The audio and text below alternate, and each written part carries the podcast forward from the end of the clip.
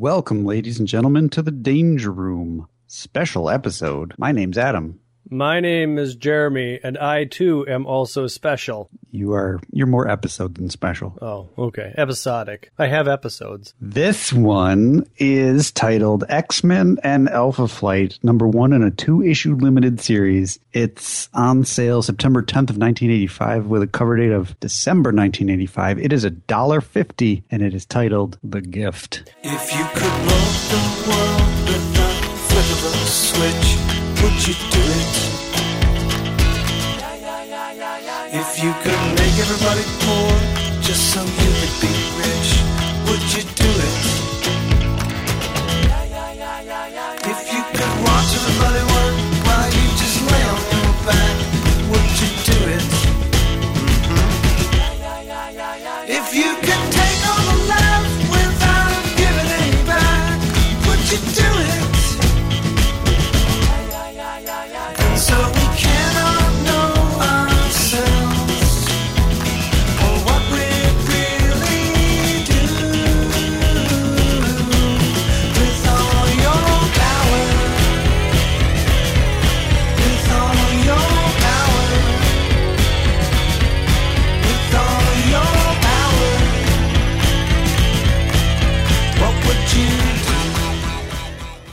I'm here to tell you that this definitely should have been number one in a four issue limited series. Yeah, I guess I guess it could have been broken up into parts. There was no real cliffhanger in the middle of episode one, though. No, there wasn't. Uh, this is a very, very thick, uh, lengthy issue to read. That's all I'm trying to say. Well, let's see. What is the cover price of a regular issue right now? 65 cents. So, Well, this was definitely like one of those 64 page uh, thingamajobbers with all the advertise. I don't know. so by making it a two issue double size, they made about 40 cents per per two issues bought. I mean, without ads, this thing is like 46 pages long. 48 according to the uh Sorry. the, the the guide that I'm looking at. You're, you're correct. My math is poor. Publishing information. 48 pages. It's a lot of comic book. But yeah, yeah. Yeah, so on the cover of this guy, you have on the front, anyways, you've got X Men and one Alpha Flidian and a girl, some girl that we've never seen before. That's Jean Grey, isn't it? Uh, well, it must be because in the foreground you see a fiery Cyclops who I can only assume is uh, harnessing some sort of the Phoenix effect here. I'm predicting that since we have a redhead, an unknown redhead on the cover, it must be Jean Grey back as the Phoenix Force setting Scott on fire. I think you're right. Uh, or, or if you flip to the back, you do see a picture of that trickster himself, Loki. So maybe Loki is manipulating all the X Men to think they see the Phoenix for some dastardly deed, and somehow Alpha Flight's involved. Yeah.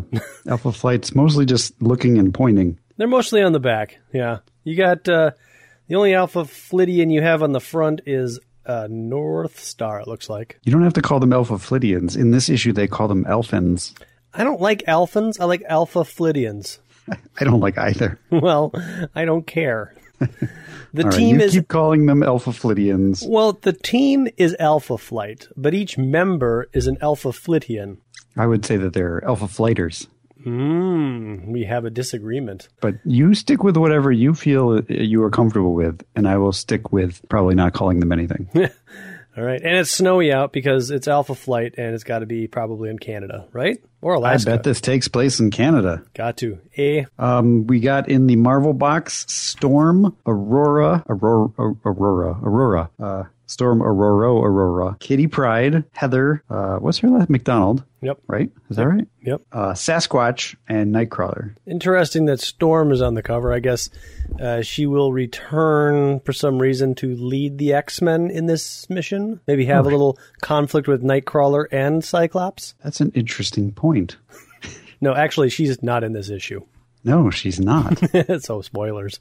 So I don't know why they opted to put her in the Marvel box. they Cyclops was on the cover, so they figured they couldn't reproduce him. If Maybe you notice, none of the people in the the box are on the cover. that's true. Although Sasquatch is on the back of the comic. So he gets Oh, you're right. He's the only one. Yeah, because you don't see Aurora and you don't see you don't see any of the other ones. So he gets double billed for some reason. He's super important. Hmm. They should have replaced Sasquatch with Guardian, who also is not in this issue. Well, let's open up this thing here. Well, Guardian isn't that James McDonald? He, he's dead. Yeah, he's dead. So that would that would make even less sense. Yeah, well, you know, No, how I- much less sense could it make? No, Adam, I don't know. Less than none. Yeah, so we open this thing up, and it's written by Chris Claremont, uh, Paul Smith, and Bob Wiacek are the artists.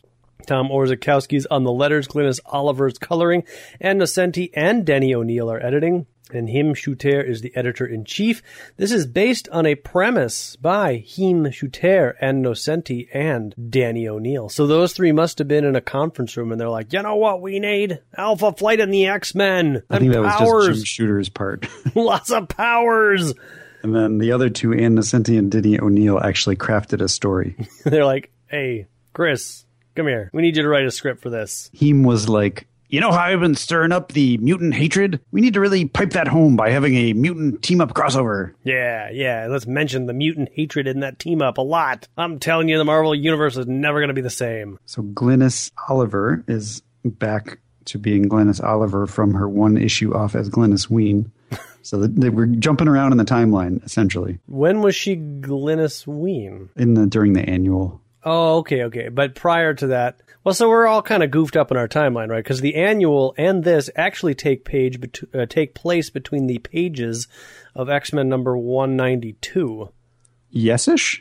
So well, so uh, the way I, at least the little box here says that uh, after God, what even happens that issue other than ex, uh, Professor Xavier getting mugged? Uh, well, in in 192, Yeah, that's the issue where they uh, Warlock's father shows up. Oh, Magus. Okay. Yeah, so between the events of Magus and the professor being mugged, all of this happens. The annual and these two issues of Alpha Flight X Men. Heck yeah. and, and when we talk about New Mutants, it'll be after X Men 193. So we're just totally confused. So what you've already heard two episodes ago hasn't actually even occurred in the Marvel universe. Whoa, it's crazy and wacky. Whoa. We it's like we don't know what we're doing.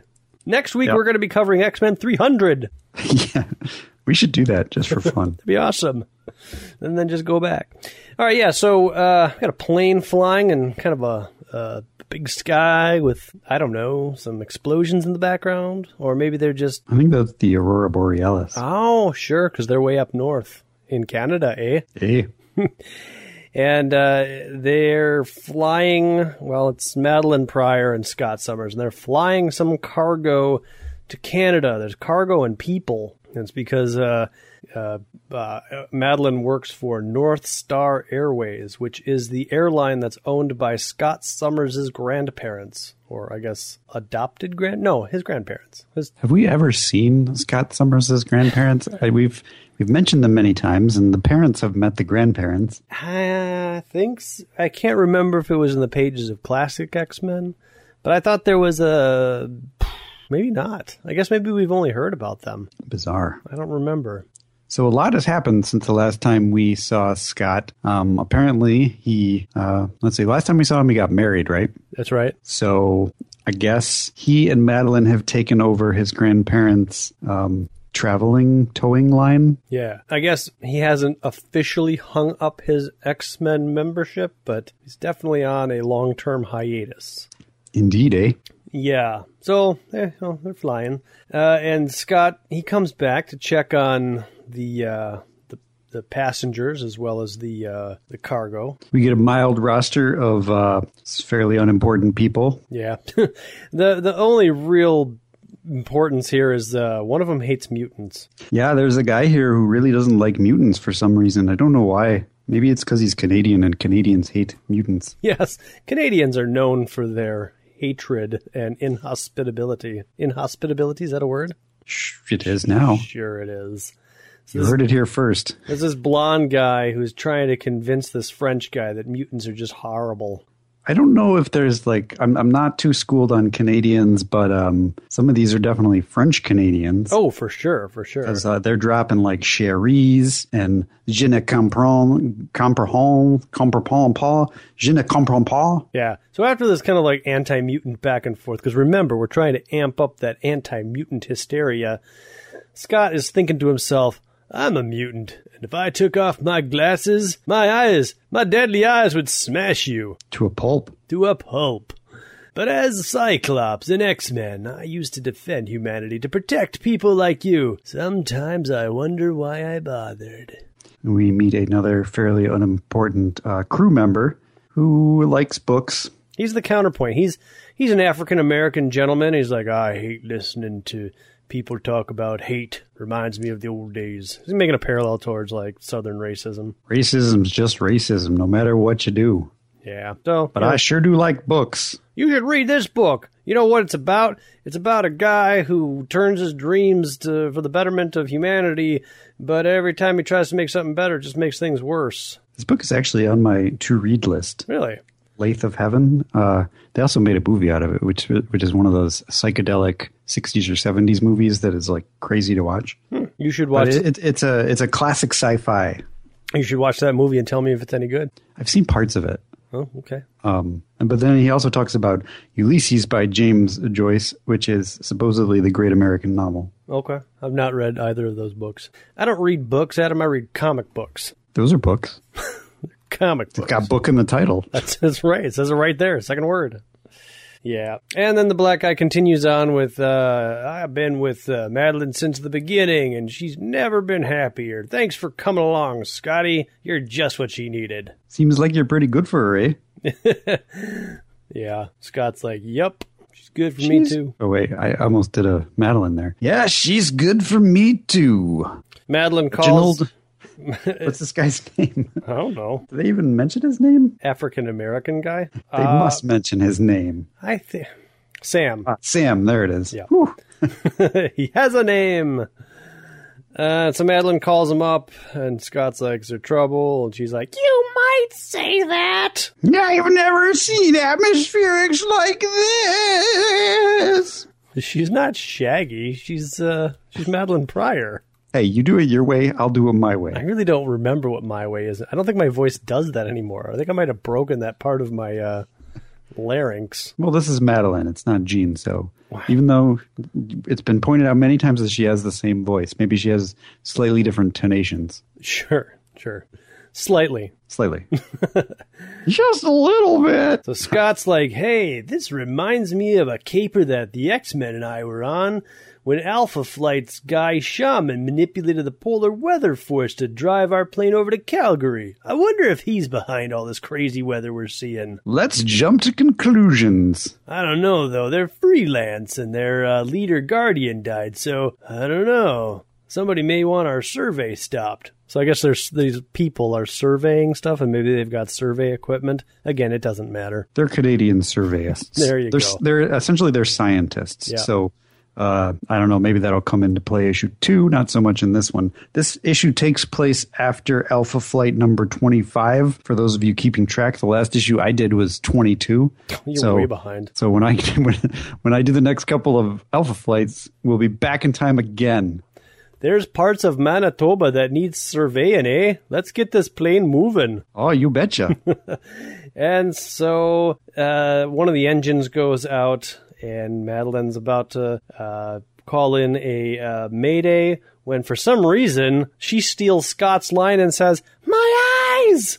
Well, she she she does do that, and in fact, but she does it because there's a extremely uh, bright light, uh, white light, bright white light that uh, emerges in front of the plane, and and we cut away, and, Yeah. and Cyclops instead of saying "That's my line," Those just are- says "Madelyne." Those are my. Well, it's because he's mad. He's like, Madelyne, that's my line. But that gets cut off as we cut to the next scene of Salem Center, where Doug Ramsey is at a place called Shapiro, which I'm guessing is an ice cream joint. Yeah, it looks like some sort of ice cream parlor. And he's talking about the dreaded mutant menace in a voice like that. You can tell it's a voice like that because the word balloons drip towards the bottom. Yeah. And uh, there's a there's a girl here who is of no importance, and then there's also Illyana, and so he's flirting with girls and he's flirting with Illyana and he's flirting with all the girls. He's like, "Let me kiss you now, let me kiss you," and everyone's like, "Stop it!" And she's like, "Ah, I'm gonna come over and kiss you." And they're all laughing though, you know, it's not, you know, nice. Yeah, but he just won't let it go. Like none of these girls want to kiss you. And then he goes and bites, uh, I guess fake bites, um, Illyana's arm. I think yeah, which- it's, it's a playful bite, Yeah, I guess they're, they, they know each other well enough that he can get away with this. or not, because she pushes him away. She's like, "Get lost." Well, I'm thinking that he's uh, a very frail young man. Well, right, of course. and Illyana's probably a little stronger than she realizes. Well, she's been through a lot, and Doug Ramsey's not been through much. So yeah, he's on the ground, and all the girls now are kind of laughing and everything, and and then he's like, "Oh, agony, but a kiss will make me better." That's when Not Colossus grabs him and says, You're lucky you aren't some sort of scummy mutant, Doug boy, or it'd be my duty as a real human being to rip you to pieces. I guess this guy, uh, Larry is his name, has been overhearing the evil mutant menace, and maybe he's just getting tired of this guy trying to get kisses from all the ladies. And he also hates mutants, so maybe he's decided to make his stand and be like, "Shut up." By the way, I hate mutants.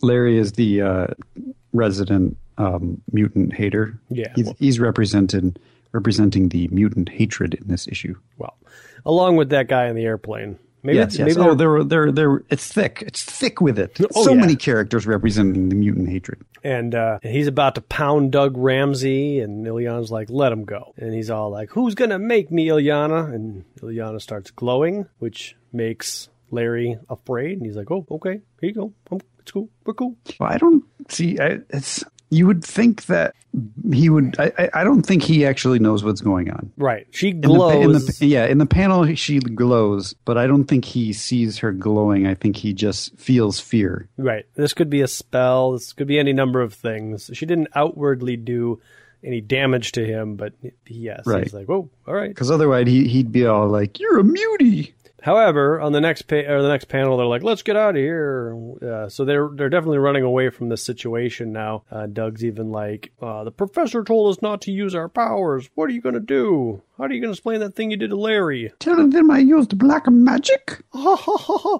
I make funny.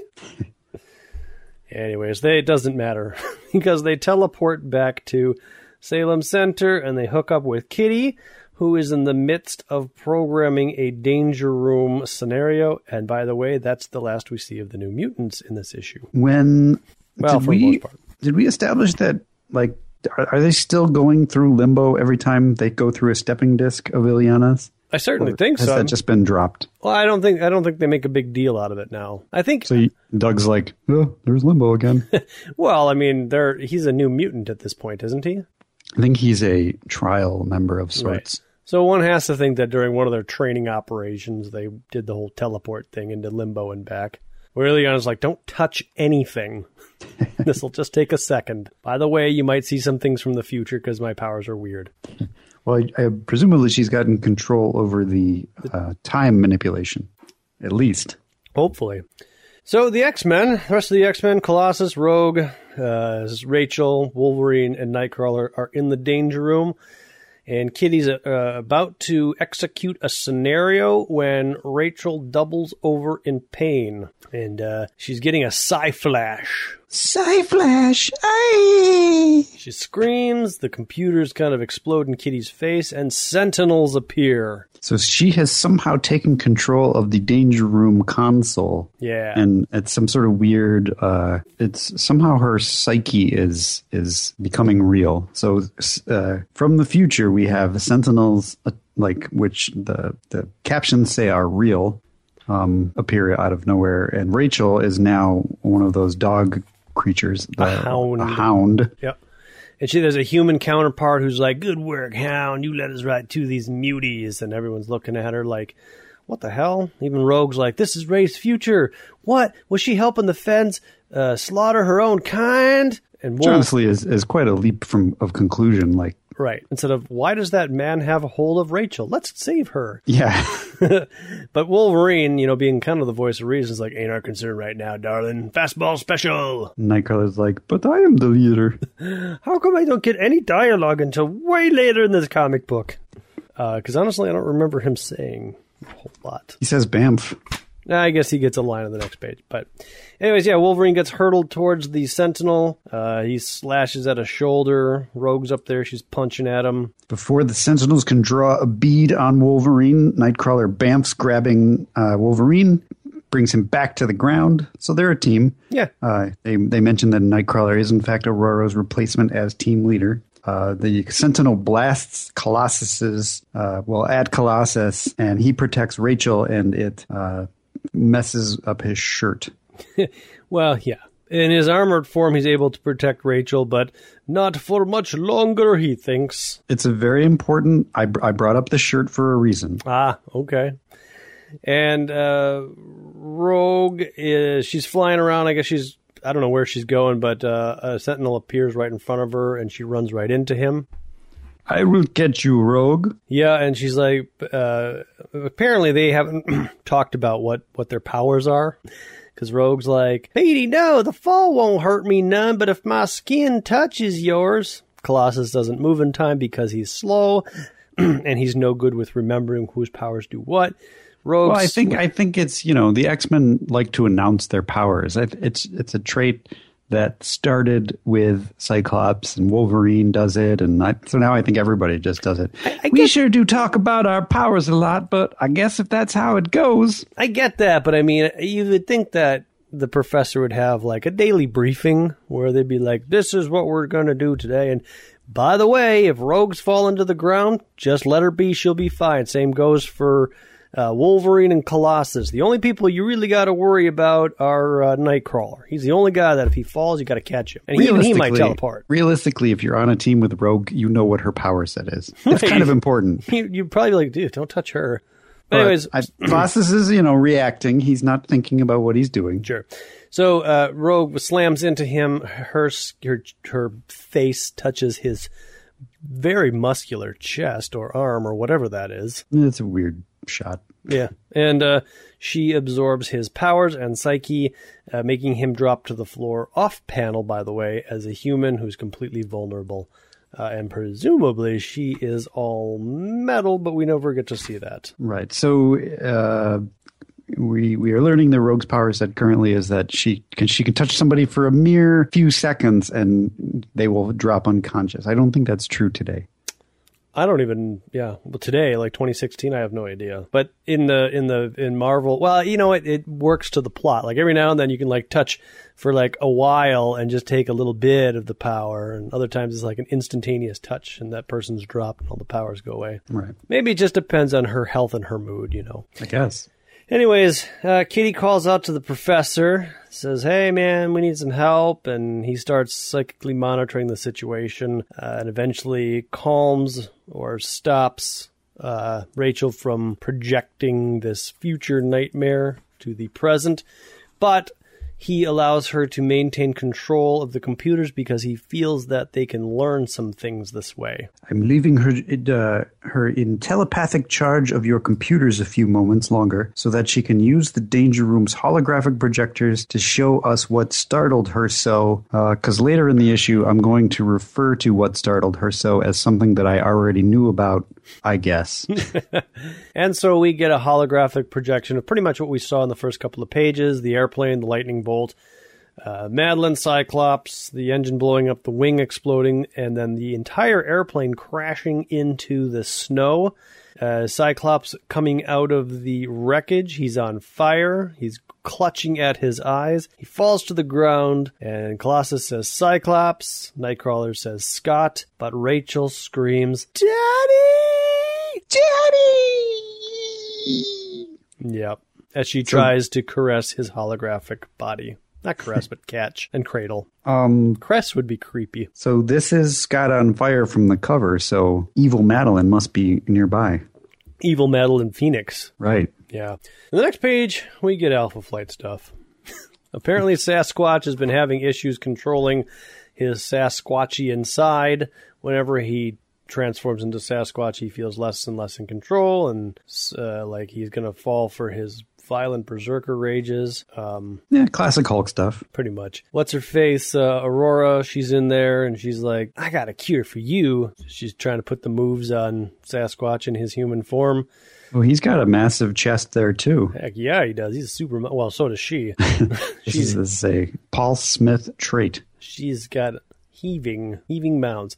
Shaman there, he's like, oh, this is all in his mind. Sasquatch, he's a biophysicist, so whatever he's determined, he's determined for himself. Hey, Heather, how's it going? Things aren't good, are they? I can see it in your eyes. We need to talk. And then that's when Snowbird shows up and she's, uh, she says, Ungava Bay, the death of us all. But they're cut off as uh, a phoenix esque claw bird hand grabs Shaman. A talon, if you will. Yeah, that, that's a that's an even better word Now I, I, got should a have used. question in the previous X Men pages. Have we seen Rachel cast Phoenix Bird like uh, signatures, power signatures? Great question. I don't remember. I feel like we have, but honestly, I'm not 100% I'm skimming the last four or five issues, but I'm not seeing much. There was that whole issue where she was fighting Selene, some power signatures, but I don't see anything there. Hmm, okay, well, this may or may not be the first Rachel Phoenix power manifestation signature panel, or not.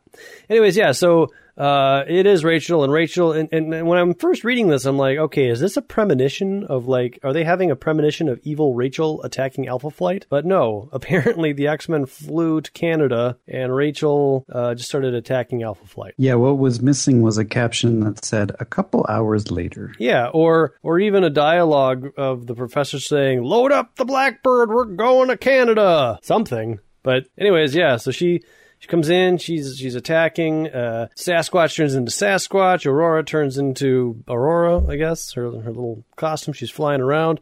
Uh, Phoenix. Well, I guess she's not Phoenix. Rachel detects the dual personalities within Aurora, which I guess is Aurora and Jeanne-Marie, and transfers dominance to Jeanne-Marie, which is, I guess, a frail, conflicted, confused woman. Uh, very, uh, I think, very religious too. But anyway, Yeah, she's like, no, no.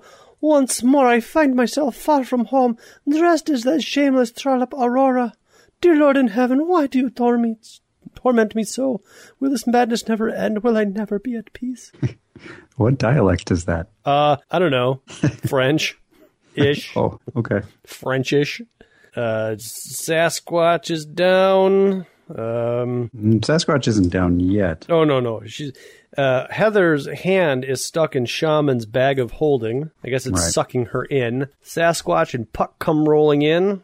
They comment Rogue- on Jeanne-Marie's person persona. Rogue shows up and thinks to herself, I hear screams. Ray, how could y'all be so cruel? On the other hand, if it had been my daddy, would I have been acting any differently? And she gets attacked by uh, Northstar, Jean-Paul Beaubier. who she immediate well, in order to stop him, she kisses him, knocking him unconscious. But along with his powers, I have also absorbed his memories, every particle of his being. I know his joy, his pains, his dream, and terrors, all his secrets. Does she know the secret? I think so. I I don't think it's happened yet in Alpha Flight, but I'm pretty sure they've been planting the seeds, and I think the the writers of Alpha Flight have known it. Well, there's another page that we'll come up to that, that doesn't solidify it, but sure throws uh, some some fuel onto that fire. I think I know what you're talking about. You do, and I don't think the the reveal came until like the mid '90s or early '90s, anyway. Yeah. So yeah. uh, I think the writers were planting the seeds, but I bet you they were just like, I don't know, I don't know if we're ready to do this yet. So, anyways, yes. Uh, for those of you who know, you know, and for those of you who don't, I don't know. Keep listening. uh, anyways, so yeah, they're the Alpha Flight people are not happy with Rachel. Sasquatch comes in, he's ripping the building apart, and he's about to rip Rachel apart. But Rachel, she's like, you you do a lot of damage to the wall, but I'm not a wall. I ain't scared of you. Take your best shot. And that's when Charles Xavier shows up in a swank New Mutants outfit. Has he worn this before? I feel I like he has. Do not think he has. He had his jumpsuit that had like an X, a yellow X on it, big yellow Oh, X. yeah. But this is the first time, I'm almost positive this is the first time that the professor is in a essentially an X Men trainee uniform. Well, you know, he's an X Men trainee. Sure, I think it's actually kind of cool. Kinda, not really. I mean, this will become eventually the classic uniform. Well- I- back in the '90s again. well, yeah, but I mean, this is is just a variation on the original costumes. Right, right, right. But yeah, anyways, uh, so the professor grabs Rachel and drags her out into the astral plane. He literally yanks her psychic self out of her body. Sasquatch is like, Aurora, are you okay? And she's like, I don't know, you're a monster. Get away from me. Because she's still Jeanne-Marie. Yeah, uh, Shaman asked Nightcrawler to help pull the bag off of Heather's arm because her arm is dis- disappeared halfway into the bag. The weird thing about this issue is like there's a lot of things going on, but a lot of things just not shown. So like when the professor yanks Rachel to the to the astral plane, you kind of expect to see a couple of panels of like, "Don't do that," and Rachel just being, "Oh, you don't. I'm sorry, you don't understand. It's my dad." Alternate timelines and stuff, but really, uh, the, you get one panel, and if you're not looking close, you don't even see Rachel because she's so small. I hate this panel. And there's like This- rainbows behind him and stuff. It's bad. This is like this just makes the professor look like a huge jerk. how dare like you? he does not need to become giant size when he yells at her. Yeah, it's. How dare you act in such a fashion? You're an X Man. You have no right to tamper with another's mind, regardless of the provocation, even though it's really kind of my thing. Heed my words. I'm bigger than you. Yeah, uh, and she's down there and she's covering her eyes. And that's it. That's all you get. And I guess they return back from the astral plane. I guess Rachel's learned her lesson at this point. But the next six panels are going to be getting Heather's hand unstuck from the bag of holding. I guess three panels. yes. And then they tend to Snowbird. And that's when Talisman shows up because Talisman was the one who helped uh, get. Just by showing up, she is able to get Heather's uh, arm out of the bag of holding. Yeah. Professor returns to his body and he's like, Look, uh, sorry about all this. And uh, yeah, Aurora. re- he is- returns Aurora back to uh, her regular self, or I guess not her regular self, but the, the Aurora side.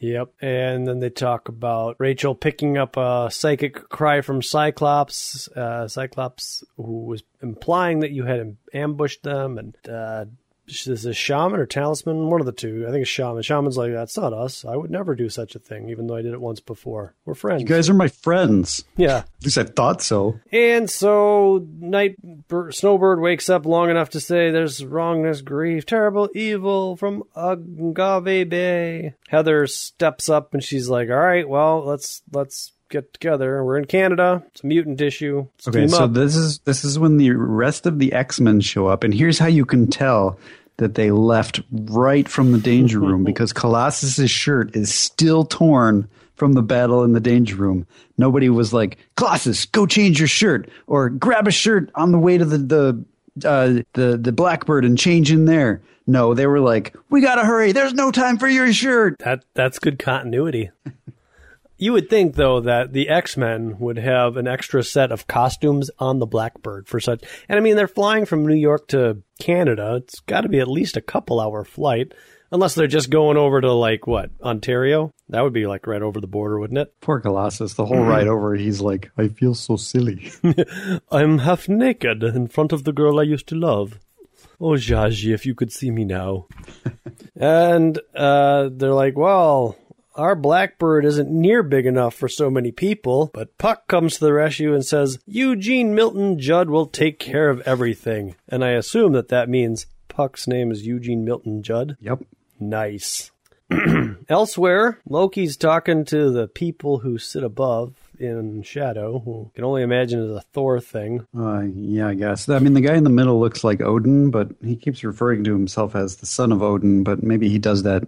I don't know. I don't know how Thor works. I don't either. I mean, typically I wouldn't call myself the son of Odin if I was sitting in front of Odin. But you know, who knows with these Thor people? I, I don't think Uh, that any of these people are Odin, but that's just me. the the gist of this is whoever these people are, they made a deal uh, with Loki, and Loki has to prove himself to them for some reason, and uh, he's going to do it by bringing everlasting peace to Earth. So Loki has done the deed. We don't really know what the deed is yet, but he did it on Midgard, uh, as you said, Earth, and now the council needs to see whether or not the deed is worthy of their approval. So they fly in an airplane that's older than Nightcrawler, which I mean, uh, isn't Nightcrawler like 19 years old? It's Like, I don't. I don't. I don't understand. I don't understand what he says. Vintage Nightcrawler, eh? because Nightcrawler's like 19, which makes this plane what, like 25 years old? That's nothing for an airplane. But anyways, this is a huge deal to Nightcrawler. When I was in the circus, I flew around in brand new airplanes. They were all younger than me. And Puck's like, uh, shut up. Here we go. We're flying. She may not be pretty, but uh, she knows her way around the bush country. Oh, I can't do a Canadian accent all of a sudden. A. yeah. So they're getting close to Ungava uh, Bay. And uh, yeah, so Heather goes back to tell all the others, and she's pretty disappointed that she doesn't have any powers, that she's just a normal human being, an ordinary woman. Why is she even here? Why is she leading Alpha Flight? This doesn't make any sense. It's tough. She she mentions that if this caper, if this is as lively as this caper gets, I'll be eternally grateful. She also, she also says, Sorry about the cramped quarters, fellas. And I don't know if she's just trying to be ironic because there's a ton of empty seats in this airplane. Um, maybe there's no leg room Oh, okay. For Colossus, who still hasn't changed his shirt. Yeah, uh, Sasquatch is still he's still stewing about the whole Rachel incident, and Rachel's sitting in the back, and she's kind of like, "Oh man, everyone's so mad at me." Well, Aurora is stewing. Oh. Sasquatch is trying to calm Aurora down. Got it. Uh, Kitty kind of is like, well, I, I kind of see your point. You kind of acted like a jerk, but she's overacting a little bit. Lockheed seems to have an opinion on this. He's with us, by the way. Oh yeah, yeah. Lockheed, relax. This is none of your business, so keep your nose out of it. Don't know why, but but uh, yeah. So uh, Heather comes and talks to Rachel. Rachel wishes she could take it all back, and uh, Heather's like, "Boy, I know how that goes. I could have saved Mac. Damn it." Which I don't even think is true. Apparently, in Alpha Flight number twelve. So yeah, I, I covered that one, but I that's not the way that I saw it. I think they're retconning sort of the details. Heather goes to talk to Wolverine. Wolverine's, of course, got a flask flask of liquor, and he's smoking. Uh, and and he's like, "Hey, Heather, you want some coffee? Something stronger? You look like you could use some. I don't have coffee, but this flask here's got whiskey in it. lots and lots of booze. It's Canadian whiskey. You'd like it." hey, You know, Mac always intended you to lead Alpha. eh, I got other responsibilities, uh, obligations. They giri, they call that in Japan. I got uh, to both the X Men and and another that's important to me as Mac was to you. Uh, I give Charlie a hard time to keep him honest, but the X Men are my home and my family. I won't walk out on them. We were one, yeah, we were once family, and you're like, yeah, you are, but the rest of Alpha Flight Alphans, Alpha Flidians, are only friends. It's a big difference. the rest of the flighters. Puck speaks the same way about Alpha. He has a lot more faith in me than I do. The midget's good. Got instincts. Uh, got good instincts, darling. Trust him. You watch your mouth, bub. You ain't that flaming tall. Nothing- I worry mostly about Northstar. Nothing worried about midget. isn't that? Uh, I think that's politically correct in this day and age, isn't it? Well, it's still rude. Uh, yeah. So words about uh, Northstar. He's flying ahead. Hey, by the way, where's Rogue? Something like that. Wolverine's like, oh, Rogue's tagging along with uh, Northstar, and that's when Heather's like, she did what? Jean-Paul teamed with a woman, especially her. Logan, they'll kill each other. So you now, now we at this point in Alpha Flight, I'm pretty sure that we know that Jean-Paul is sort of a ladies' man, but he kind of is not really about the ladies. It, I don't know. It's it's So- the ladies. The ladies constantly come to him, but he doesn't come to the ladies. Got it. So is Heather like, oh, she's gonna fall for him because he's so handsome and such a ladies' man? Or everybody knows Jean-Paul hates women. I, it's hard to tell because she she follows it up with Logan. They'll kill each other. Well, but that's because like you sent her out with a woman, uh, but especially that woman because Rogue absorbed his powers, which was probably you know probably made Yeah. pretty mad, So- right? So So you can read it however you want. I'm I'm reading it as either Heather knows the secret, Uh-huh. or um, or she thinks that Rogue is going gaga for like for uh, Northstar. yeah. So they have kind of a little heart to heart. Go away. I'm not going away. Let's talk. I absorb your powers. I know your secrets. I got You learn issues that too. uh, that that Rogue speaks French. By way of Mississippi Bayou country. Yeah, and I'm almost certain that this is the only time she's ever spoke French in a Marvel comic. She's never had a need to otherwise. and she never will have a need to, but she definitely knows French. So whatever. I think she's totally into uh, Northstar, which, if she knows his secret, makes no sense. I don't think she's into him. I think that Look at this pose. She's like sprawling out on the rocks. Hey there, cutie. Maybe she knows because there's no fear. Yeah, maybe. Like I can just be me with ain't with uh, uh, no uh, ulterior motives. Maybe I don't know, but yeah, they they talk, and eventually he's like, uh, "I'm a mutant without my super speed. I am nothing. I have nothing, eh?" That's funny. Without mine, I'd be everything. And uh, Northstar yanks a piece of hay that Rogue somehow has in her mouth, and he's like, "Hey, where'd you get this?" The other side of those mountains, there's a whole field along the bay. And if you turn the page, there's also something that I, I don't know how I missed it, but we'll get there.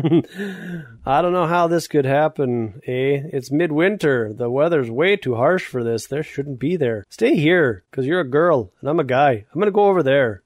I'll bring the others. What am I doing? Why didn't I simply return home? Oh, man, I, I'm not.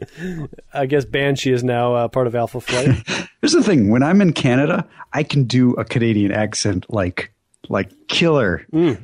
But on this show, I can't do it at all. Uh, crazy things. So yeah, she goes and flies, and then she's thinking about Aurora, uh, or Night. Uh, Northstar's thinking about Aurora, and apparently there um, there's a divide between the two, even though they're twins. They're feuding. Yeah, they're having some fights, having some issues. Anyways, back in the airplane, uh, they, uh, I don't know. I guess they got the message from from uh, Northstar because they're going to go land into that uh, field. Uh, I don't know what the plan was for Rogue, but when Rogue shows up at the field, Northstar's like, "What are you doing here? I told you to wait on the ridge." She's like, "Everyone's coming here. Why do you want me on the ridge?" Uh, uh, Northstar thinks that whatever they are seeing in the field is going to attack Rogue, and Rogue is like, "I can take care of myself. I'm tough." Yeah. So But I'm flattered you care. so they land. I figured, though, since I'm pretty much near inv- uh, invulnerable, I'd give the opposition an easy target and see if they'd take a shot. So she was trying to goad whatever we can't yet see um, onto attacking her to see if they were friendly or foe. They land. Nightcrawler steps out of the airplane and he sees what Rogue and I guess probably Northstar has already seen, which is a giant castle. One thing I guess we did skip at the very beginning. I don't know if this is important for the second issue or not, but uh, one of the passengers on Madelyne and Scott's airplane was an architect slash engineer and liked to doodle magnificent um, physics defying structures. And he said something about, oh, if only this world weren't bound by the laws of physics and bound by the laws of magic, I could have these wonderful structures. So, based Yeah. on what we're going to find out, I'm, I'm thinking that this is one of his structures come to life. Well, that was definitely a reference to, uh, you know, Thor and stuff. Yeah. But what's weird is that, like, they're in the Marvel Universe. Who would say that in the Marvel Universe? right. Well, right. I don't know. just the other day something showed up that was completely magical Yep. In a world where Doctor Strange exists. So they, they land, they see this thing, they're like, that's crazy. Well, let's go up to it, see what's going on. it's like summer says somebody and someone else says no it's like scott because who walks up to them but Scott? not just scott jeremy it's scott in a fancy new uh, uh, outfit with with with real live eyeballs My deadly eyes aren't deadly anymore. now the x-men must have agreed at some point to call them elfins because they all just kind of have been doing this throughout the issue Yeah. Why are they calling them Elfins? Well, they probably had a similar argument that we had. Should we call them Alpha Flidians, Alpha Flighters? And somebody just said, let's just call them Elfins. Hmm. And the X Men, unlike us, were like, yeah, that's cool. Yeah, cool. We can we can we can do that. So yeah, everyone's surprised about Scott's eyes, and and Cyclops is like, "I'm completely cured. My optic blasts work the way they're supposed to by my mental direction. I'll never need my ruby quartz glasses or my visor again." That's. Whoa. That's wonderful, but how? It's a miracle. I'll show you soon. But first, you should come and take a look around. Rachel. Rachel thinking to herself, you should, you should say something. You should say, "Hi, I'm Rachel, your daughter from another timeline." Oh, I can't. That'd be weird. All I can remember is my dad died. Kitty senses the conflict. She Uh, looks so sad. This must be awful for her. so Cyclops and Heather shake hands as two team leaders, I guess. Hey, Professor, who's the shy redhead? Something about her seems strangely familiar. That's Rachel. She's been working on her power. She has no code identity yet, but she will next issue. Because uh, Rachel reaches out to all of the X Men and says, Don't tell him! Yeah. X Men, keep my secret. Cyclops mustn't find out who I am until I tell him. Cyclops is like, Rachel? what are you telling me? No. Everybody but Cyclops hears that. So they come into this giant structure, both teams led by Cyclops, and uh, uh, he's going to be, I don't know, he's going to introduce him t- uh, to the, the teams to the gang, the gang that's here at this big castle. Why is Nightcrawler crawling? Well, Paul Smith didn't know what else to do with him. I don't know. Why hasn't Colossus gotten a shirt yet? Yeah, I mean, they were able to stop off for Nightcrawler to get a hat and a jacket, Yeah. a little well, captain hat for him. You'll find out in a few pages, So dear listener. They do get introduced, and basically, what has happened is all of the folks that were on the airplane have, uh, well, first of all, they've been given swanky costumes. Yeah, these are awful. They're pretty bad. Um, I mean, they're kind of cool. I like the designs, but the colors are all over the place. And a red-headed woman from the cover of the comic says, "Welcome, dear friends, to what we hope and pray is the shape of our world to come, and Earth whereon its children, human and mutant, both live together forever in peace." Indeed. Uh, and this is when we find out that this red-headed woman is Madelyne. The professor says, "Whoa, Madelyne, you've changed Do you find Scott with eyes creepy? a little bit." he just doesn't look right with eyes. Uh, Scott wasn't joking when he called this a miracle. We've all been blessed with gifts too magnific- magnificent to describe. So, all of the people that were on the airplane have been granted superhero abilities. And the one ability that Madelyne will demonstrate multiple times here is her ability to heal people. Which is presumably how uh, she, uh, how, how Cyclops got his thing. Right. She she healed him. Um, did you have you ever played the the Escape from Monkey Island or any of those games? No, it's weird that you mentioned that because I was just talking about that game at work today. Oh, but no. I've Well, never the- played it. It's a like point and click LucasArts game, right? Yeah, yeah, it's classic. Never played it. Um, the main hero in that is Guybrush Threepwood, Okay. and he looks like Cyclops. Oh, right. Well, I never played it, so I, I can't say. Oh yeah. or I could fake uh fake uh uh fake it and say yeah. Oh yeah, totally, Adam. I remember that. He, he sure does. He's the guy that gets the skull on Monkey Island, right? Maybe not in the earliest episodes where it was still very uh, the graphics were not quite together, but by the by the time they figure out what Guybrush Threepwood looks like, it looks like Scott Summers. There you go. So I was not aware that dwarfism was a disease, but I guess it is. I thought it was just a condition. Like, I don't know, but apparently in Puck's case, it is a terrible curse. Uh, so maybe it's killing him slowly. well, that's what. I don't know about the killing him slowly, but maybe he thinks to himself, "Well, how can she know?" Uh, she says that she can heal uh, both. I guess the the disease and the curse. Well, maybe he is cursed. Maybe that's part of his power or something. Apparently, he's in constant pain. Yeah, so she she heals him. He is able to grow towards uh, normal person uh, uh, attributes or size rather, and the pain goes away. Pain is gone. Yeah. Whoa, he says. Now, in the pages of Alpha Flight, they don't ever mention this, Okay. as far as I can remember. Maybe you would have to refer to the Puck Limited series for this information. Okay. You know, if somebody would write it. And uh, he points out that he's at eye level with Heather, and uh, he, he kind of trips over himself, and Madelyne's like, ho, ho, ho. I'm afraid, Puck, your next few days will be something of an ordeal while your body accustoms itself to its new dimensions. he's he's got sort of a crush on Heather, but he's Oh. too too uh, noble a guy to uh, to go after a girl who just lost her husband. Seeing you walk again, hearing you laughter is thanks enough. We've never met, but, you know, it's cool. Yeah. So it turns out that when Scott was healed in a similar manner, uh, that is what Rachel saw in her psi flash. Right. Um, where does the professor mention that he also saw that? I think we missed that. Uh, if Scott was healed in a similar manner than what I saw in my psi flash and all the grief I caused. Such recriminations are needless, Rachel. I don't know. Maybe he hasn't done it yet. But, next, Rach or next, Madeline heals uh, Sasquatch because you know he's getting this whole rage thing, and uh, apparently she heals that out of him, so he can he can tr- transform from from dude to Sasquatch and has no fear of losing his his cool. And while he is on the healing fire, he grabs Aurora and also heals her. Um, so it's a twofer. Yeah. And and she's no longer she's not Jeanne-Marie or Aurora. She's just her. She's both. She is Jeanne-Marie, who is Aurora, who is Jeanne-Marie. Yeah. This is great. I feel whole.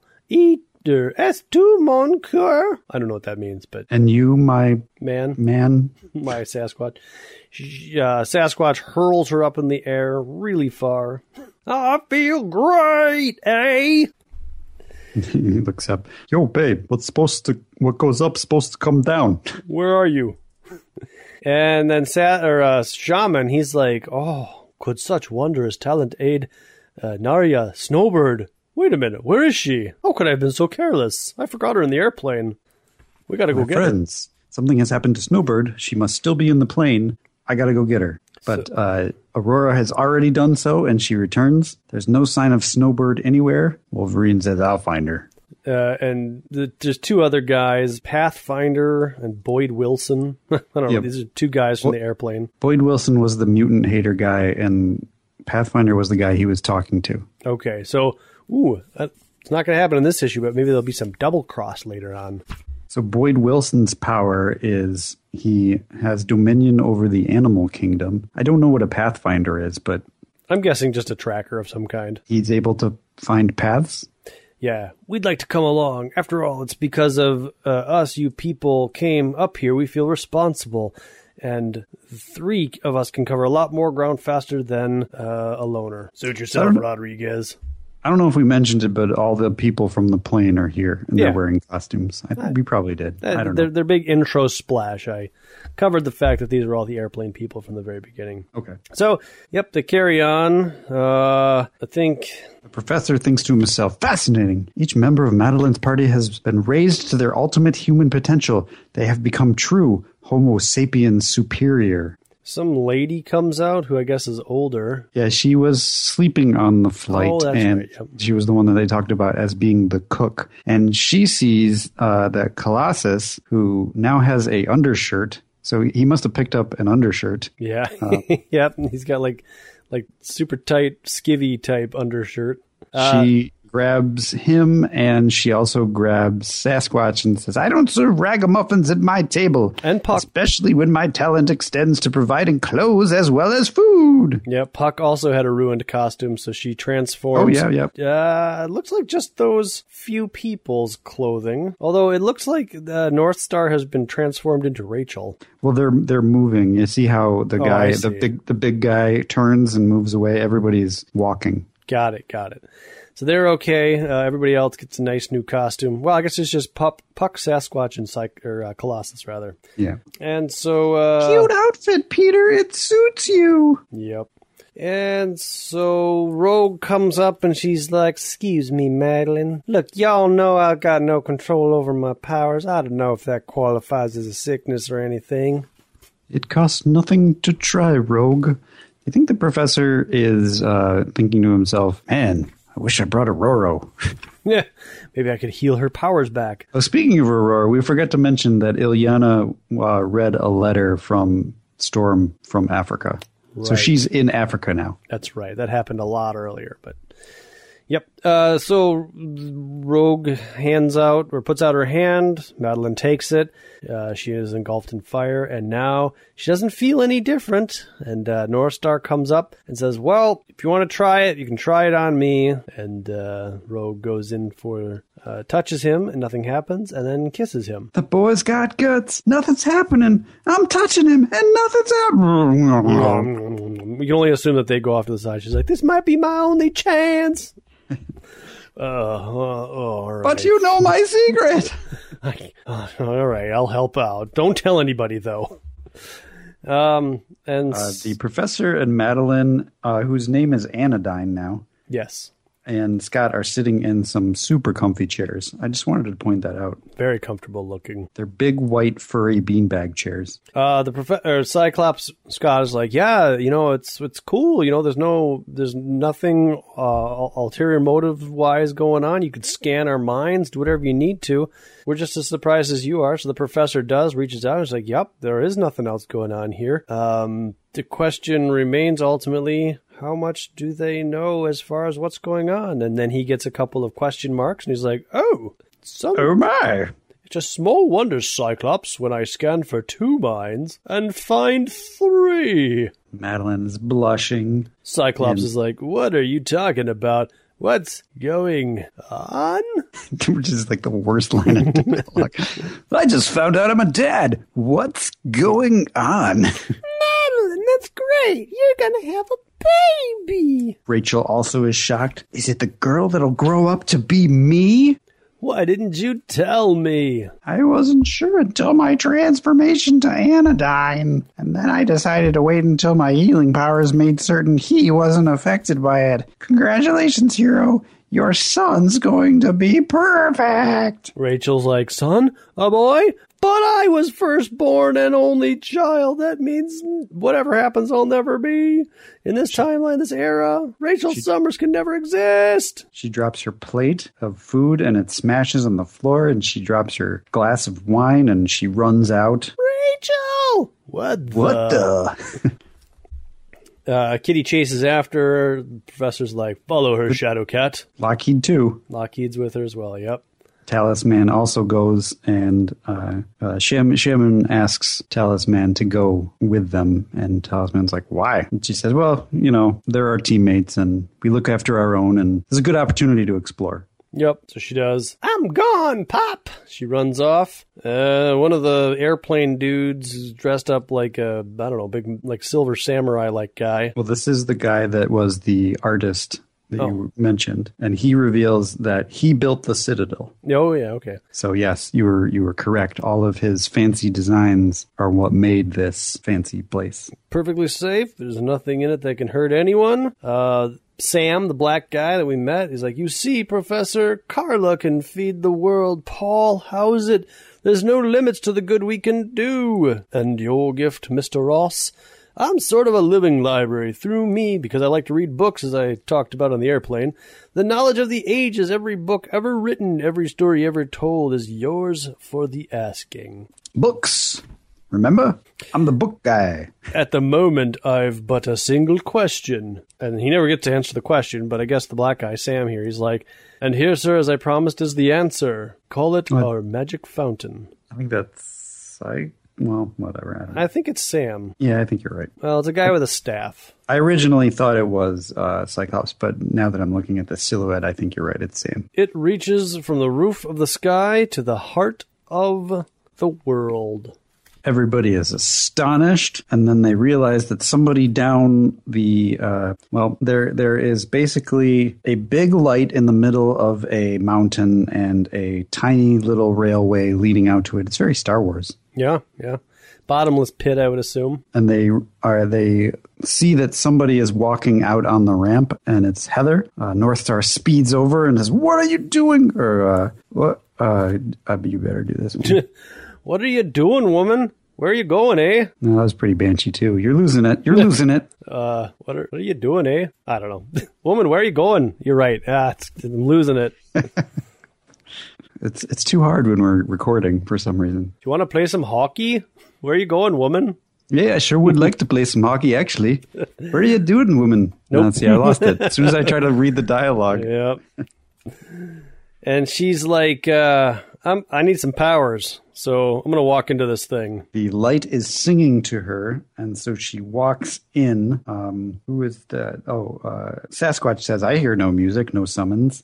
And uh, architect guy says, "It's because you already have your gifts, Langkowski. Your special talents. You don't need any more." So she walks Um, in. Or actually, she walks out. She's got like a big bird costume thing on, and she's What like, is what is Puck's power? uh, "He's an acrobat." Okay. Just a short, maybe strong acrobat. I think is his power. All right.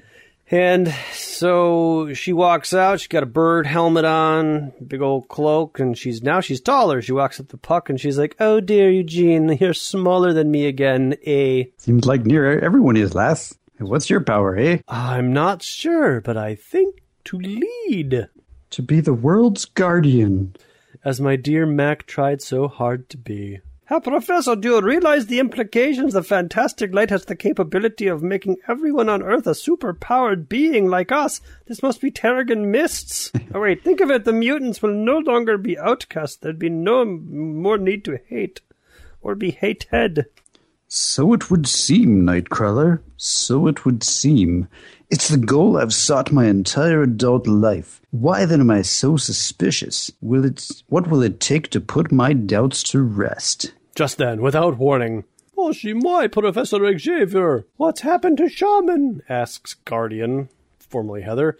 And we see that out of Shaman's bag, demons are flying out uh, and grabbing at Shaman. Which I don't really get. I don't either. Um, so it's explained that uh, Shaman doesn't have powers, but he has a connection to his magic bag, and for some reason, the magic bag is freaking out. And all of these creatures are, I don't know if they're coming out of the magic bag or if they're coming out of the depths of the mountain to get the magic bag. But at any rate, what happens is the uh, um, Heather grabs the magic bag, tosses it to Aurora and Northstar, and they run away. And all the creatures that are attacking Shaman follow them out of the mountain. And when they come back, Shaman is near dying, and Anodyne slash Madelyne cannot heal him. Yeah, I think they threw the magic bag far away into the snow. Yeah. and they come back, and you're right. So there's Shaman's in pain, he's hurt, and Anodyne, Madelyne cannot heal him. Forgive me, Alpha Flight, but Michael, Twoyoungmen, is dying. The pouch is his gateway to myriad realms and states of being. It somehow keeps them all contained, providing an orderly framework to a universe of transcendent chaos. But now those barriers have been broken down. The madness is loose to consume both Shaman and his world. So they all these creatures did come out of the bag. Oh yeah, which I guess you can see them coming out of the bag. And that's it. Uh, that's the end of the issue. Yeah, yeah, eh? So That was that was interesting. interesting. Um, I don't know. Some cool stuff with Rachel and, and Scott Yeah, I mean, I guess that's really your your and Nathan. Yeah, I guess he's as yet unnamed. But yeah. Um did we know at this point that Rachel was Yes, we did. We knew that that Yeah, yeah. yeah because there was the, that whole the phone call. yeah, that one issue that uh, happened. So so there's no new information there, but this is the first time that she's meeting uh Cyclops. Although it, uh, she I mean, she hasn't yet connected and said, "Wait, it turns out that Madelyne is that voice that I heard on the phone that I thought was my mom." right? Uh, and then baby, we got the baby drop here. So yeah, I don't know. It's a, it's a, it's an okay story. I, I don't know. lots of lots of Alpha Flight stuff. Yeah, I mean, I guess maybe that's probably what they're trying to do. Is maybe they're like, ugh, sales of Alpha Flight are slumping. Let's get some X Men in there. Uh, uh, and uh, yeah, so I don't know. It's a mixed bag for me. I liked it. It was cool. I like I like the fact that it was double sized, but it didn't feel too like they were. It didn't feel like any of it was filler, and parts of it were slow. But There was a well, there was parts that were slow, and then there were parts that probably could have been filled those slow parts with you know show us, don't don't tell us. But uh, the end, there's a lot of confusing things. Like the end just kind of happened, and I wasn't entirely sure uh, what was going on. yeah, it didn't feel much like a cliffhanger. So there you go. Uh, yeah, we got uh, got some letters, I guess. On the f- on our website, uh, Charles Close Shave Xavier says, "Enjoyed the fancy pants live stream of episode 200. You're fast approaching the era, of Claremont's second X Men Renaissance, which I'll be curious to see slash hear those podcasts. Dazzler does get marginally better, starting with number 38, though it is." A series not long for the world of 1985. When the classic X Men reprints start, will you be reviewing, reviewing the Claremont penned backup stories? You want to answer that one? I think we already have, haven't we? We did. Um, so you will have to go back to the episode that I think starts with issue 95 or 94 or maybe even giant size. Um, we, we do the backups Yeah. that are, that are, that are connected to the stories that as they were released. So if, if the reprint of classic X-Men was issue 98 and that had a backup, we did that when we did the actual issue 98. Correct. Uh, as far as I know, when Classic X Men switched over to X Men Classics, uh, there uh, they dropped the backup stories. Yes. Unless there's backup stories that we're not aware of, and I, I don't think that that's the case. We've already covered them, and boy, you're not missing much. they were, you know, they were, they were, they were, they had great art. oh my god, those were the worst eight pages I would read on those weeks. I would dread it. But they had good art. Uh, some of them did. The early ones had good art, but then uh, what's his face? Uh, he got other opportunities, and other fill-in artists came in. Anyways, yeah, there you go. And fellas, Uh, it- it- oh, go ahead. yeah, he goes on to say, uh, "You're great, thank you." But the Xavier and Gyrich pronunciations are analogous to the slow grading Anal- analogous. analogous to the slow grading of Shin- Shaniqua-esque fingernails across a dusty chalkboard. I so I had to think about this. Like, I am definitely the Gyrich guy because that's how I pronounced it as a kid, Henry Peter Gyrich. Okay, you say Xavier. It's Xavier. I do say Xavier, Xavier, but I don't say Xavier. Neither of us say X Xavier, but I think right. he, I think he's referring to your saying Xavier. Yeah, and it should be Xavier. Xavier. But honestly, I probably do it too, and I probably only do it because you do it, and I'm not even thinking about it. Again, all of this harkens back to when I originally uh, read X Men and, and phonetically pronounced a lot of this stuff for myself. So Xavier has always been Xavier and probably will never stop being Xavier. I apologize for those fingernails, but I can't help being me.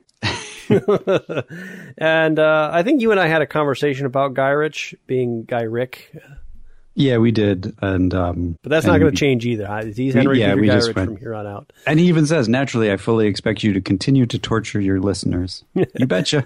Uh, so now that we've acknowledged that we know what it's supposed to be and that we're not changing, uh, deal with that. Now we've also talked about my various mispronunciations uh, uh, as I was in, uh, when I originally read the X Men. For example, uh, I didn't know how to pronounce Rogue. Right, that's a hard name. There's all those vowels.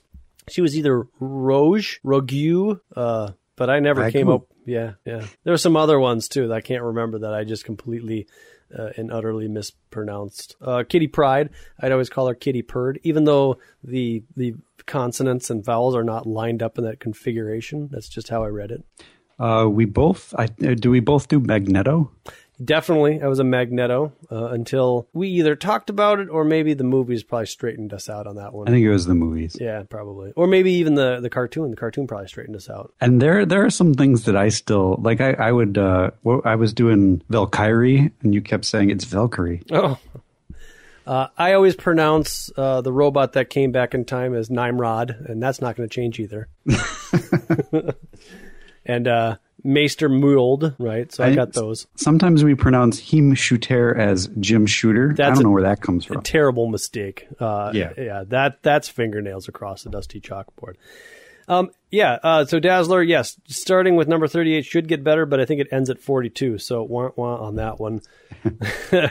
and uh, I'm guessing I'm curious what you think the the second X Men Renaissance is. Are we thinking that the first? No, I guess it can't be a first Renaissance, but the the first rise to uh, prominence would be the Claremont Jim uh, John Byrne run, and then it, it lulls, and now maybe when we get to the uh, um, The 200s. Yeah, who's the guy that compliments Dan Green? Uh, Marc Silvestri. Yeah, Sylve- when we get to this, is the Silvestri Green Claremont stuff, is that like the second Renaissance? Because, I mean, that's what I started with, so it's obviously one of my favorite, or favorite runs. Yeah, where are they? They're in the Australian outback. Well, prior to that, like, like basically 198 to, for me, it's going to be like 198 to about the Reavers, and then things kind of go off the rails. Okay. But uh, yeah, it'll be fun to see how that plays out. On the Facebook, we had Gabe uh, chime. Uh, well, yeah, he he, uh, he sent us an illustration. Yeah, and and he sent us it a while back, and we haven't we haven't actually talked about it. Uh, check out the check out the Facebook. Speaking of mispronunciations, I always mispron- uh, mispronounce his name, uh, Gabriel. I usually pronounce his name Jabe, and that's my bad. uh, but yes, Um, he- there's a there's a video right of him of him drawing that. Uh, Yeah, there there was there's uh, that's that that goes even farther back. Uh, there's a video where he kind of does uh, some some uh, what is it stop camera animation of drawing that that doesn't show the completed uh, illustration, but the completed illustration is now on our Facebook, and um, you guys should check it out. It's it's really cool to have uh, such talented fans. It's it's super awesome. He does say though that the original inked page will cost us, uh, and it's probably a good thing that that he's not going to give it to us because if he did, Adam and I would have to fight over it, which would probably end the danger room. So Yeah, you could you could threaten everything. that's right. So keep it. Uh, we, we'll we'll be happy to have our JPEGs. Or, uh, but yeah, super sweet. Thank you very much for that. It, it is awesome. Um, and that's it. So if you'd like to get in contact with us, please do so by visiting us at www.xmenpodcast.com, facebook.com forward slash Danger Room Podcast. Follow us at Danger Room Go. Uh, or you can email us at dangerroom at redcapproductions.com. You can find us on iTunes. Go in there, type in Danger Room, will be the first podcast that shows up. And you could leave us uh, some stars or a review. In fact, it's been, oh my gosh, like April, I think, is the last uh, review we got. So, so it's October, it's November. Let's get a review out there. Let's get some activity. We don't want those iTunes people to think that we've gone dormant, do we? I think we've only gotten two reviews in 2016. Wow. Is that That's it, Adam? sad. Have That's we sad. have we peaked? Are we on I, the th- I think we did. the downhill slope? I think we peaked at the drink recipes, and um, now we're on our way out. Well, folks, if you're still out there, still listening, let us know you're out there before we fade away forever. into the ether. Just kidding. Adam, did you do any additional reading? I read New Mutants number 28, which wraps up the uh, the Legion story. Hey, speaking of Legion, did you know they're making a Legion television show? Uh, that's been rumored for a while, um, and as well as a New Mutants one, but I, I don't.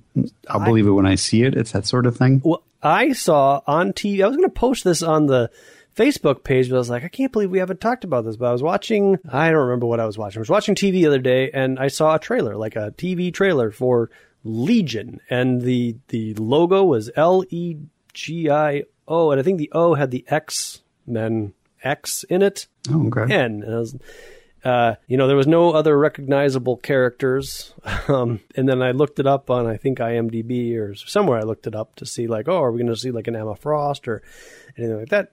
And it looks like, from what I've read, it's supposed to be loosely based in the same universe as the X Men movies. It's rumored that Patrick Stewart may make a few cameos. And in fact, Mark Holler's father in this series is the professor. Hmm. So I don't know how much of that last part is true, but I definitely know that there is a, a trailer, well, a teaser, a 30 second at least teaser for Legion. And it'll be airing on FX. So uh, if if that comes out, Adam, I think we might need to roll that into uh, our post X Men discussion stuff. Yeah, I mean, maybe we won't do. We should definitely do the first episode. Um, I don't know if I'll have access to the whole thing. I'll have to. I'll have to see if I can get it, and, and we'll figure something out. Yeah. So more to come on that. But uh, if you didn't know about it, uh, well, now you do. And I saw it on the TV, and I had to. I had double take. I had to do a double take because I was like, really, What? pretty much. Anyhow, So, do you remember last issue we were kind of upset about the treatment of the Arab terrorist? Yes. Maybe we should have known better. Oh, okay. So it turns out that the uh, Arab he he uh, Gab- uh, Gabrielle, not Gabriel, uh, and her son uh, David were attacked by uh, terrorists. It looks like at least one of who is Arab, but the other two might not have been. I'm not sure. Anyway, um, and in self defense, David reached out and killed them, uh, absorbing uh, the the one who is now running around in his head, whose name is Jalil. I think I don't know where it is. Um, and he says for a while he he was really uncomfortable having be in somebody's uh, mind. You know, it was really weird, and he hated David for a while. And then he realized um, as he started as as he started to explore David's memories, what a sweet and innocent child he was, and how much he loved his mother. And he his hatred dissolved away, and he started trying to repair the damage that had been caused to David's psyche. Um, by absorbing somebody through his powers. Um, so it turns out that the Jack Flack personality is uh, also not bad, but kind of uh, more antagonistic and um, trying to usurp control over uh, David Haller. Um, so by the end of it, uh, the professor gets knocked out, and Dani Moonstar kind of takes over and has the personalities work together to mend David as best as possible. And in a result, uh, uh, the result is that we end up with a David Haller who is completely functional, uh, exists in the world, but shifts between those four personalities of himself, uh, Jack Flack, uh, Jamail is the, the name of the Arab, and also the uh, the girl Cindy, who is the fourth, the, the pyromaniac personality. Um, and then the professor hugs his son, and they're they're they're best friends again. So we're go- we're maintaining that this is in fact Jack Flack. Oh, uh, uh, Jack Wayne. No, oh, okay, okay. I just uh, I it stuck with me what you said last yeah. time. So no, not Jack Flack. Okay. Jack Wayne. um, other stuff that happens in this is um, Magneto and the Lee Forrester uh, romance kind of continues. Lee is sort of upset that they uh, well slept together. She doesn't say that, but uh, That they did it. Magneto is trying to woo her with roses and such, and she's just like, "I need, I need to think. Leave me alone." But he he grabs her in midair and pulls her back to him and says, "We need to talk." And she's like, "Eh, "Are you scared of me?" And she says, "I well, how, how you just pulled me through the air? Of course, I'm scared of you. You're you're you're a, you're the master of magnetism. You're a horrible terrorist. You're you're the enemy of humankind. Leave me alone." And he's like, "Okay." I, and then he walks away and he's like, you know, Magda, my uh, my ex, was she wife? Uh, yeah, his his wife also got scared of his powers, and he reveals that uh, he saved them both from a marauding patrol of secret police. But all she saw was that it, he had used superpowers to do it. In that moment, I became different. Our love meant nothing. I was no longer human. I was a mutant thing. She ran from me in terror. Now, does is that a story that we see in classic X Men, or does it get retconned so that the first time we see it is the um, when he's protecting their child or something? I don't remember. I sometimes I wish we wouldn't have read those backup stories because now I get confused with what like what we actually saw in c- canon versus Right. what we saw as a retcon. Um, I don't know. We learned about Magda stuff though in Scarlet Witch and Vision, so I'll bet you the story was told uh, or recreated in those issues. Uh, quite possibly, yeah. But anyways, yeah, this is Although not I don't, I don't know that Magda was in any of those except as well flashback. Yeah, except as, but never with Magneto. Never Oh. a flashback with Magneto. Any yeah okay, so anything we saw with him and Magneto and his daughter that was all classic X Men. Okay, so the I feel like there was a classic X Men story uh, that involves a fire that kind of retcons that thing that I just read, but I, don't- I don't know. It's kind of like the scene in X Men Apocalypse where Magneto's got a family that's killed. But Similar, not- yeah. But not really. Anyways. Um, other story points are that so wait a minute. Is are Lee and Magneto, is that done? no, I, I think See, this is I, this is kind of weird. If you're like if you're like a New Mutants fan uh, and you're not an X Men fan, I can't imagine what you're making of this. Like, who is this old guy? Who is this lady? Why do I care about this? That's a good point. So I think this is leading up to the post 200 Magneto stuff. Right. Yeah, So- I, I don't. Is this Chris Claremont just getting this out of his system? But Part of me feels like this is Claremont, uh, Claremont assuming that everybody who's reading New Mutants is reading uh, X Men. or vice versa, that everyone's reading. Everyone who's reading X Men is reading New Mutants. Right. Um, but I'm wondering if doesn't Magneto at some point lead the New Mutants? Yeah. Yeah. So it, it might be setting the the stage oh, for that. okay. We're getting our introduction to this. Okay. Yeah. Okay. Okay. I can see that. Um, so the and the Hellfire Club, uh, Zach De La Rocha, is that his name? The the empath guy who has who we know lost his powers because Emma Frost stole them when he uh, t- uh, tempted her. Hellion. Um, Hellions. Yes, the Hellion. Well, he he's at the Hellfire Club though. Okay. Um, and he turned uh, somehow he has. I'm not sure what's going, really going on here, but he has a photograph of Magna and Magma and Sunspot, and he is representing them as gladiators. So that's going to lead into the next issue. I'm not really sure what that's all about yet. All right. Um, and then the end of the issue, the the the, uh, the professor fell unconscious inside of David's head, and when he wakes up, he is blasted. Um, well, Moira says you woke up at some point with a semi-psychotic episode, and you started screaming and scratching, thrashing about, scared the dickens out of me. I couldn't called you, but it soon passed and didn't reoccur. And the professor does remember it and help us all the reason for it. And then by the end of the pay, uh, by the end of this issue, he says, "Should I have even brought? Uh, should I have even helped to bring David back, knowing what's going on right now? The psychic force that filled me in David's mind was my detecting the approach to our solar system of the Beyonder. oh, geez. See Secret Wars two number one on sale in April. Oh, man. It's going to throw a wrench into our podcast, isn't it? Uh, not for a while. Thank God. All right. Well, there you Yeah. go. There you go. That's all the X Men stuff we have for you this week. Join us Sure is. next week when we'll have more X Men festivities for you. The final bits of X Men and Alpha Flight.